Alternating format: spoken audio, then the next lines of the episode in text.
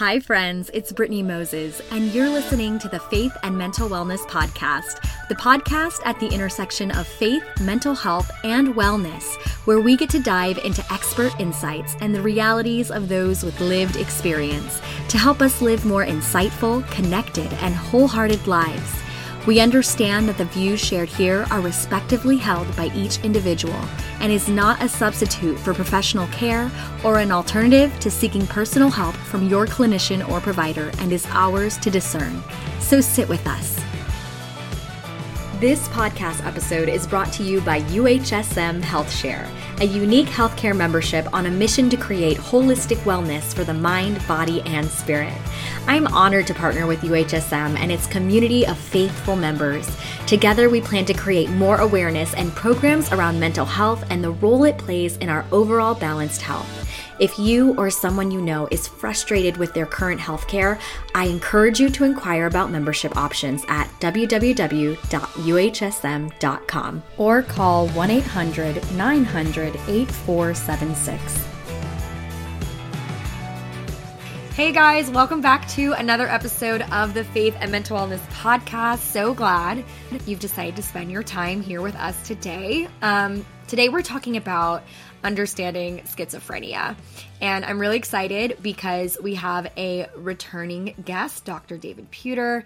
He was on last time. We were talking about mental health from a clinical perspective, and now he's joining us to talk about the different dynamics of understanding schizophrenia. So hi, David. So great to have you back. Yeah, it's good to be back. Thanks for having me on. I'm excited to talk about this important topic. Yeah. That affects about 1% of the population. I know. Yeah. And, I had a lot of questions just asking more about this. And surprisingly, we hadn't talked about this on the podcast yet. So I thought now's a good time. And, for those who aren't familiar with you, I know that you were on before, but if you could just give just a brief background around who you are and what led to the work that you're doing today. Yeah, so I'm a full-time psychiatrist, therapist. I see patients, 5 days a week, 8 in the morning till 5 at night. I'm in Florida. I have a license in Texas and in California as well, but I'm mostly, in Florida at this point. And I worked at a university for a number of years and then kind of set up a private practice. And so I see the full gauntlet of high-performing executives to, stuck in your house for multiple years, and the parents are like, I have no idea what to do with my son or my daughter who's, not talking to us. They think we're racist. They don't talk to friends anymore. This is a kid who usually is in their 20s, or a girl maybe in their early 30s, late 20s. That's when this hits. And these patients are often, very resistant to any treatment.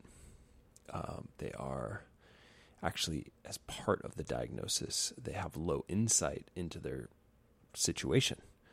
But to the family, they're like, this is not my son or daughter anymore. This person has no insight into how dysfunctional their life has become. All they do is stay in their room. They isolate. They don't take showers anymore. They're when they talk, sometimes they talk about odd things, like there's like conspiratorial things, but it doesn't make sense. If I look at their journals, sometimes the journals just are like a hodgepodge of statements. They're not writing clear paragraphs even. Yeah. When they text, the texts don't always make sense. They accuse me of things like they never used to. And, their dietary patterns have changed. They only eat from cans, or they have this odd sort of like demands on food. And so this is, of course, schizophrenia. It's chronically there, right? If it was bipolar, it would be intermittent. and there would be a lack of sleep. But this is chronic, progressive in nature, and it's debilitating. So, yeah, there's a little intro and kind of intro into schizophrenia as well. But I want to hit what you want to hit. Yeah, no, thank you for that. I really appreciate you painting a picture and painting a story of what that could look like. You know, obviously there's like the more obvious main presenting symptoms, but putting it into the context of what that could look like in a person's life is super helpful. And I think I do want to touch on that for starters, you know, like what is schizophrenia? You know, what are, you know, the signs and symptoms for someone who's maybe never seen it before, or they have a loved one and they think there might be something going on. What are like some of the main presenting signs? Yeah. So we think of schizophrenia as something that's progressive, potentially even from the womb progressive. It does have genetic links, so that if there are first-degree relatives that have a history of psychosis or schizophrenia or just being super odd, there's a link sometimes to, you know, the kids having schizophrenia. Sometimes it's a little bit higher if there's a lot of stress early in life. So there's like an epigenetic phenomenon, meaning like the genes are changing, and the genes aren't, it's not like a particular gene. So it's not like we can screen for like, okay, it's this one gene. It's more like 50 or 60 because it's a complex illness. And, there are things that are non-genetic that influence it, like things like toxoplasmosis, living in an urban environment, birth seasonality, exposure to influenza. So those are things that are very early on, you know, and there's like kind of a trajectory. So sometimes in adolescence, these kids are a little bit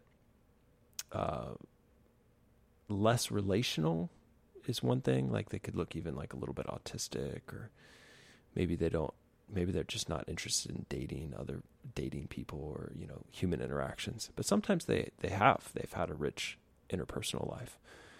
In terms of onset, men tend to have it in their mid-20s, whereas women in their late 20s, early 30s. So women have a little bit of a more delayed onset. And if you go back to early studies on schizophrenia before antipsychotics, what happens? These patients, according to Kreplin, according to a lot of different, like if you read about the early asylums and the stuff like that, a lot of these patients became vegetative by their 40s. Vegetative as in like unreactive. Another word to describe them is catatonia. They're not moving in a normal way, or like early dementia. Some of the early people, you know, had dementia actually in the word to describe what they were seeing. And you can still see this in the third world. When I spent time in Haiti, I noticed some of the patients had that more catatonic look to them because they just no treatment. And if you see homeless people, you know, so once in a while you'll see one who's like talking to himself, or, you know, very internally preoccupied. Maybe they believe that they're the king of England or something. So they'll have this very fixed delusion that protects them in some way.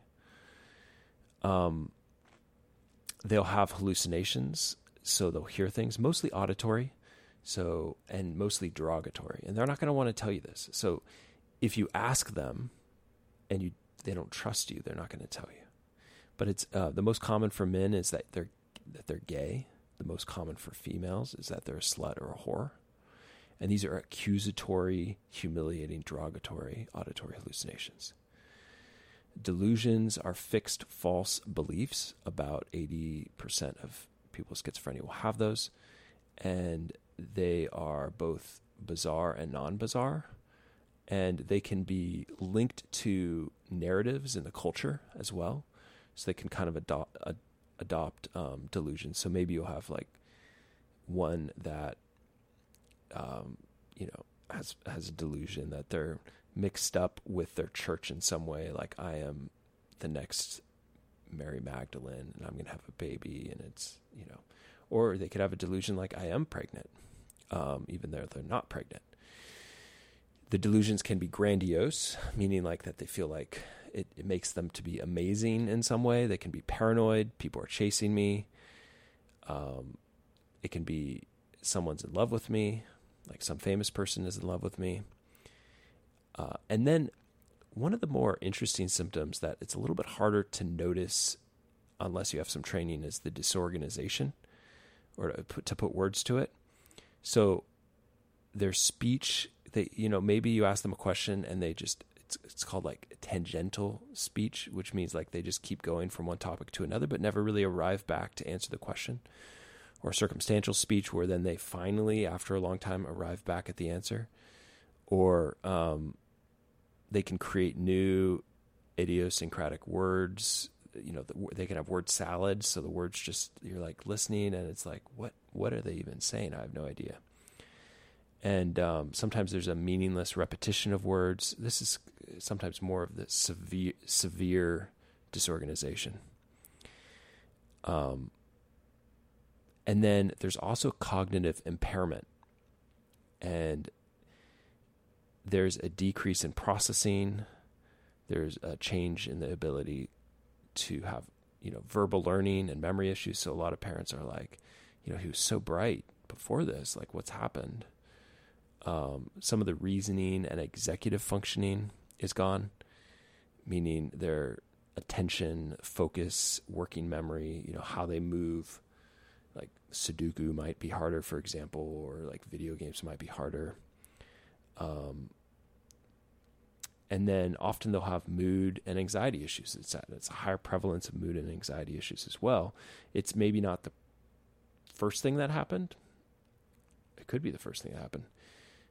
I think this is where it gets a little bit hard to tease out what's going on. And then, you know, they do have a higher rate of suicidality. There's a 5 to 10% completion rate of suicidality. So there it is in a nutshell. I know that was a lot. Yeah, no, I think that's really, really helpful. You know, obviously we talk a lot about in context of the church and of faith, but of course this applies to anyone. But again, this is one of those things where it's like, if you are seeing these things, you know, in your church, or someone is presenting these symptoms, there is something more going on that needs treatment, that needs expertise, that needs help, because this is a real thing. And speaking of that, because I really like to pull out some of the more clinical and biological sides of these things for people to understand. You know, something that we talked a lot about when I was in school was things like the dopamine hypothesis, when it came to some theoretical reasons behind which medications would like work for someone or help someone with schizophrenia. Can you speak to what could be taking place neurologically or biologically that is creating these symptoms for them, possibly the hallucinations and things like that, and that it's not just in their head or... Yeah. So first off, maybe I'll just comment globally about what I've seen inside of like churches with this diagnosis in particular. Some of the most humanitarian places to take the mentally ill were religious organizations. They would treat them with kindness, and that, you know, that wasn't always the case in history. You know, like if you look back at the asylums, they used to chain up people like this. And so there is a historical precedence for thinking that, you know, the parents must have done something really wrong to have led to this issue, you know, or there's some huge, you know, sin that led to this issue. And I think also inside the church, you'll find parents who are more hesitant to take them and trust a psychiatrist. And I get it. Like, it's hard to wrap your brain around this issue, and specifically, like, you know, meds do help, right? And then there's a lot of anti-psychiatry people, which can be hard to wade through. A lot of it's tied to the Church of Scientology. Like if you look at the authors of it, or there's a couple people who are making a lot of money off of spreading a lot of fear about psychiatry. Or, you know, they'll show one study where, like, look, we took people off of meds and they actually did better. But if you, like, really look at the study, you know, it's like they weren't choosing to take them off of meds. They were just watching a naturalistic study, and people who needed less meds did better. Well, a lot of people get put on meds, and then maybe we slowly titrate it down to see what happens. And, you know, people who need less meds do better. So it's a complicated issue, but the data is pretty clear that if you take someone off of medication, there's like a 95% chance of relapse if they do truly have schizophrenia. And that 5% is probably like relapse not yet. You know, some people can go for a while without another relapse. And so part of, so that's kind of the big picture of, like, in the church, there's a hesitancy, and I have some empathy for it. And in different faith denominations, you may find a little bit of a twist in the content of the hallucinations as well.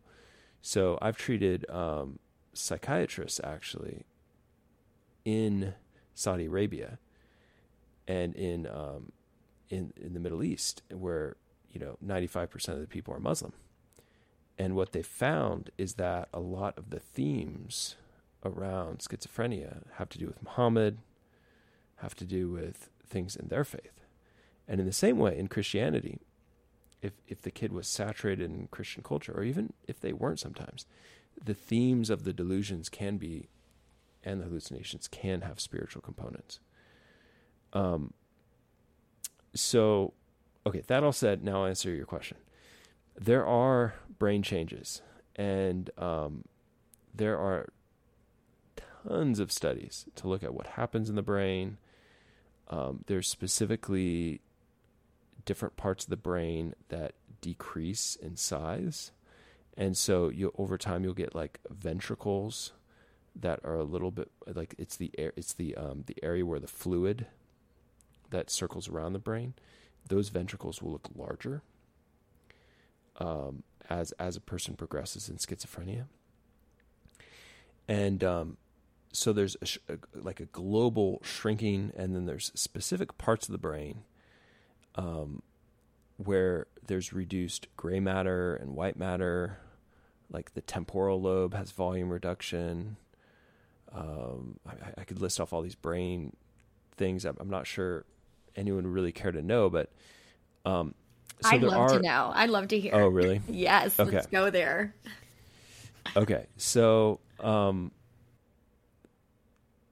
so there's anomalies in the superior temporal gyrus and temporal and frontal lobe, and, you know, the white matter connections have decreased in these different areas. And so, yeah, I mean, there's lots of, and that some of that has to do with, like, earlier I talked about working memory, how that's decreased. Well, there's actual brain, you know, shrinkage, which is part of that.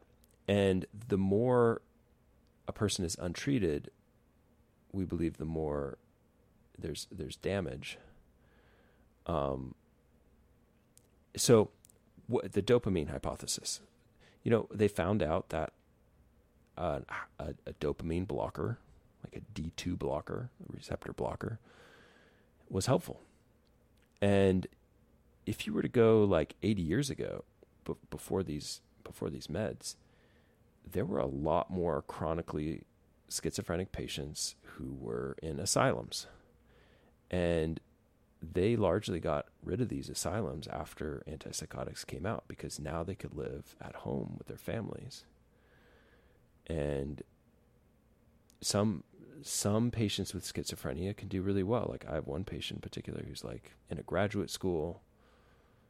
graduate school, who was homeless. So he was truly schizophrenic, 2 year, you know, homeless, schizophrenic, and now he's in graduate school. So if maintained on medications long-term in a very stabilized way, patients can do better. I say better because not all will be at that level, right? So Okay, so there's this thought of like you have this limbic area. So you have like three main dopamine tracks. There's the nigrostriatal, mesolimbic, mesocortical. The mesolimbic is like a dopamine track that goes into the limbic system. And this is where it's thought that if you hit it with dopamine, you stop some of the positive symptoms of schizophrenia, the hallucinations, the delusions. Now, it takes, I would say, weeks for the hallucinations to decrease and months, 3 to 6 months for the delusions to decrease. And once you start having them on a dopamine blocker. You also have this mesocortical system, which we think of as, so we think of this, the mesolimbic as like hyperactive dopamine that we want to block. The mesocortical is actually hypoactive dopamine. And so this is where you get some of the cognitive issues, which are harder to treat, very, very hard to treat. The cognitive issues of working memory, of ability to focus, concentrate. Okay. So yeah, there's a little bit there. We could talk about what types of dopamine receptors, like in the mesolimbic tract, it's the D2 receptors. In the mesocortical tract, it's like D1 receptors. And like the prefrontal cortex. So slightly different type of dopamine receptors, which is why sometimes with more newer treatments, maybe that have a mixture of dopamine things, you might have a little bit of alleviation of the cognitive symptoms, like with something like aripiprazole, and so here's one thing that complicates it, is that for treatment-resistant schizophrenia, like let's say someone has tried 3 different antipsychotics, none of them have worked. The chance of the 4th one working, of a normal antipsychotic, is like 5%. If they've been adequately dosed, too. So we're talking about blood levels that actually have shown like this is adequate dosage. They're not just cheeking the medication and spitting it out. Okay. But in that treatment resistant, there's a medication called clozapine. It's a relatively cheap medication.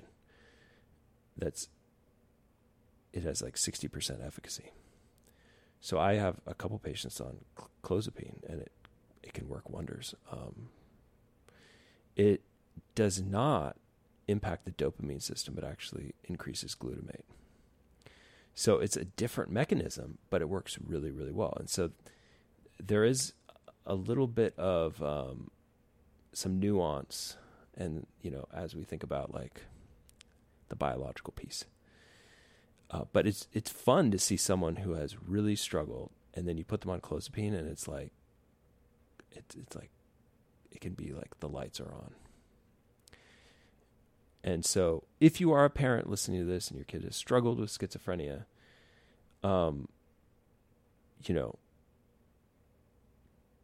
There may be options. Number one, increase the med that he's on to a place, and get blood levels to make sure it's like the highest possible. And in my podcast, psychiatrypodcast.com, I have like episode on blood levels and explaining how we measure antipsychotic blood levels, which not every psychiatrist knows about. Unfortunately, not every psychiatrist practices that way. And I'll also mention the problem with clozapine is that you have to do weekly blood checks for so many months to make sure they don't have like a lowering of their neutrophil count. It's a very rare issue, but it does occasionally happen. And if we watch it, we can stop the med before it causes issues.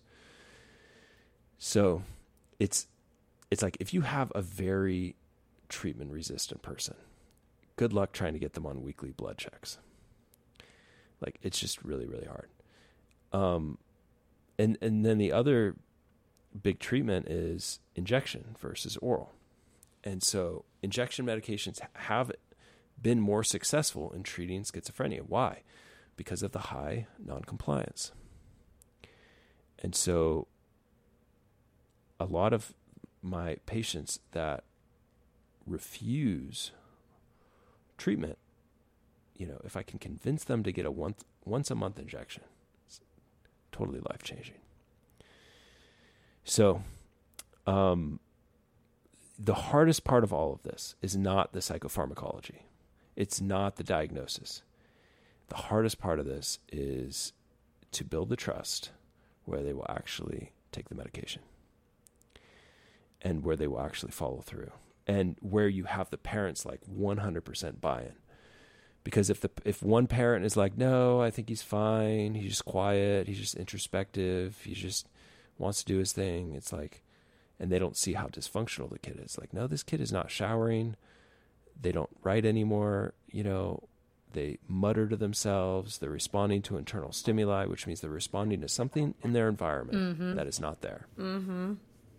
Okay, I'm going on and on. So tell me what else you want me to pull out of this. I really appreciate you sharing all of this because I know that for me, this was really fascinating when I was studying about schizophrenia, but also I was a part of a lab, CAPS lab at UCLA with Dr. Carrie Bearden.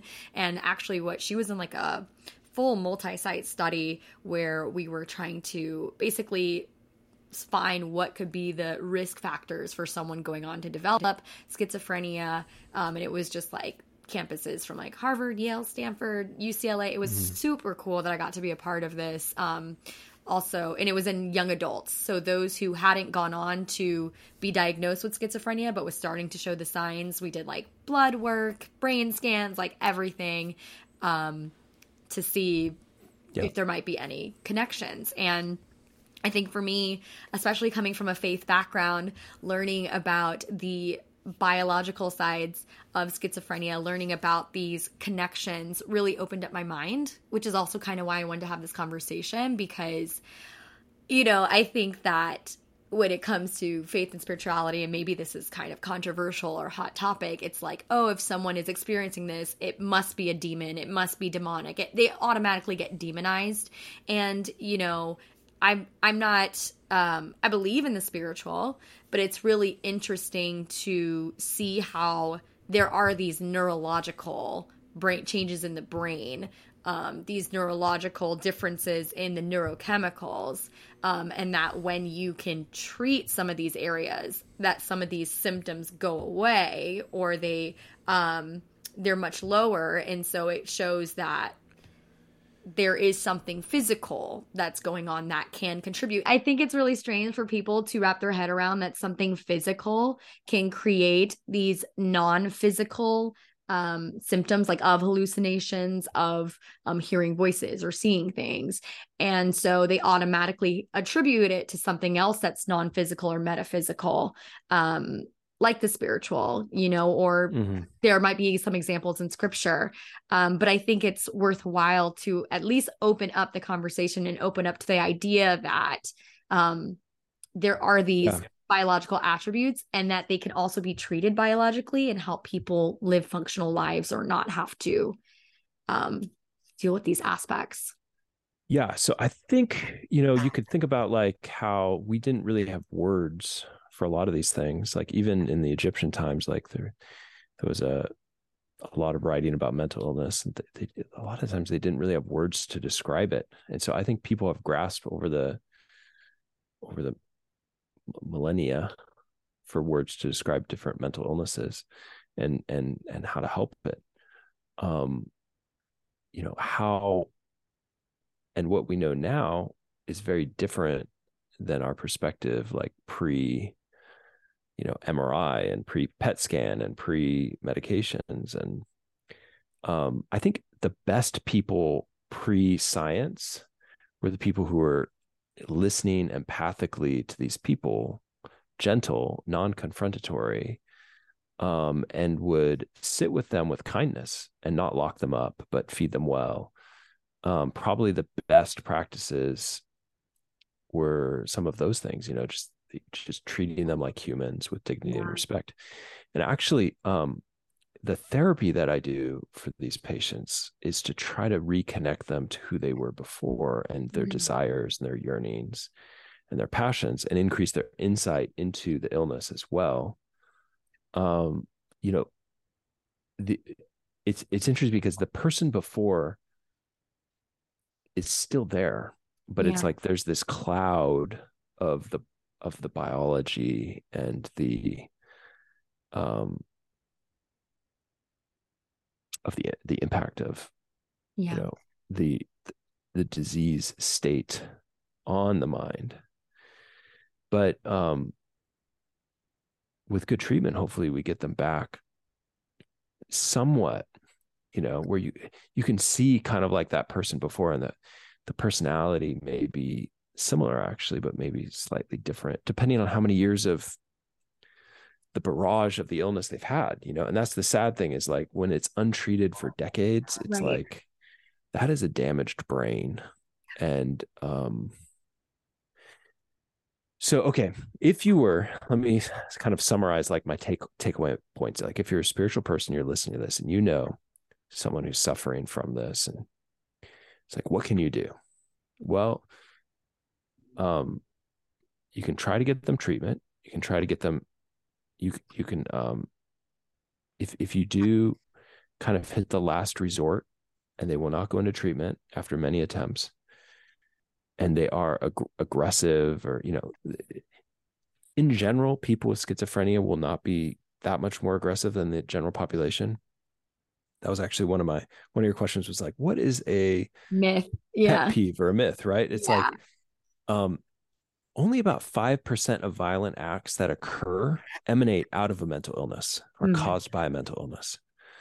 So it's not like, it's a myth that the mentally ill are more violent.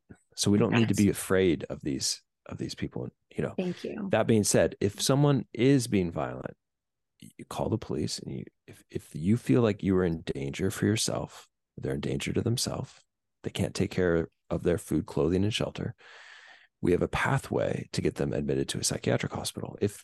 And I always recommend, get the psychiatric hospital detailed notes of what you have observed.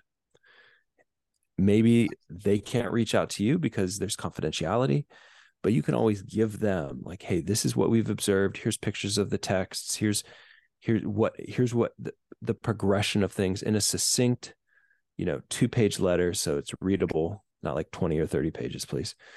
But as succinct as possible. And then, you know, kind of ask, is it possible that we start him on an injection while he's in that psychiatric hospital? And then even the worst case scenario, he needs to be hospitalized, or she needs to be hospitalized like once a month to get that injection. And slowly the insight will start to come back. Hopefully with the treatment. So I think more knowledge is better. So the more you can equip yourself, and on my podcast, I have on psychiatrypodcast.com, I have about 10 episodes on schizophrenia. So if you are listening to this and you're like, I need to learn more about this, you probably do. And not only do I have I just did an episode on long acting injectables, and it's for mental health professionals. So this is like as detailed as a mental health professional would learn it. I have other ones on like the history of it, and other ones on like with Dr. Cummings, who's like one of the best psychopharmacologists in the world.